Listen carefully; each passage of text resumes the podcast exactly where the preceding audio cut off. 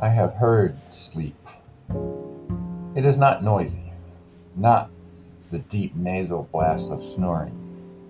It is not talking into my pillow or the random bumps in the night, a heater clicking on and off, a coyote yip, or an invisible cat fight. It is not the raucous noise of an illegal street race. It is not the rapid tumult of my erratic heart that echoes in my head until I hold my breath to calm it down. No, it is not those things. Those are normal. Those are things I can sleep through.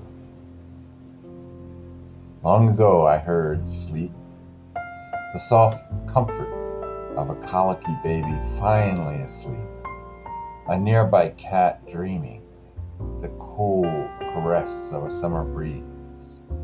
Sleep is also the soft breathing person snuggled against me, a slow rhythmic heart, creating a vibrating bond between us, connecting me to life, to someone I love, to the earlier afterglow of a passionate embrace and heart thumping physical love.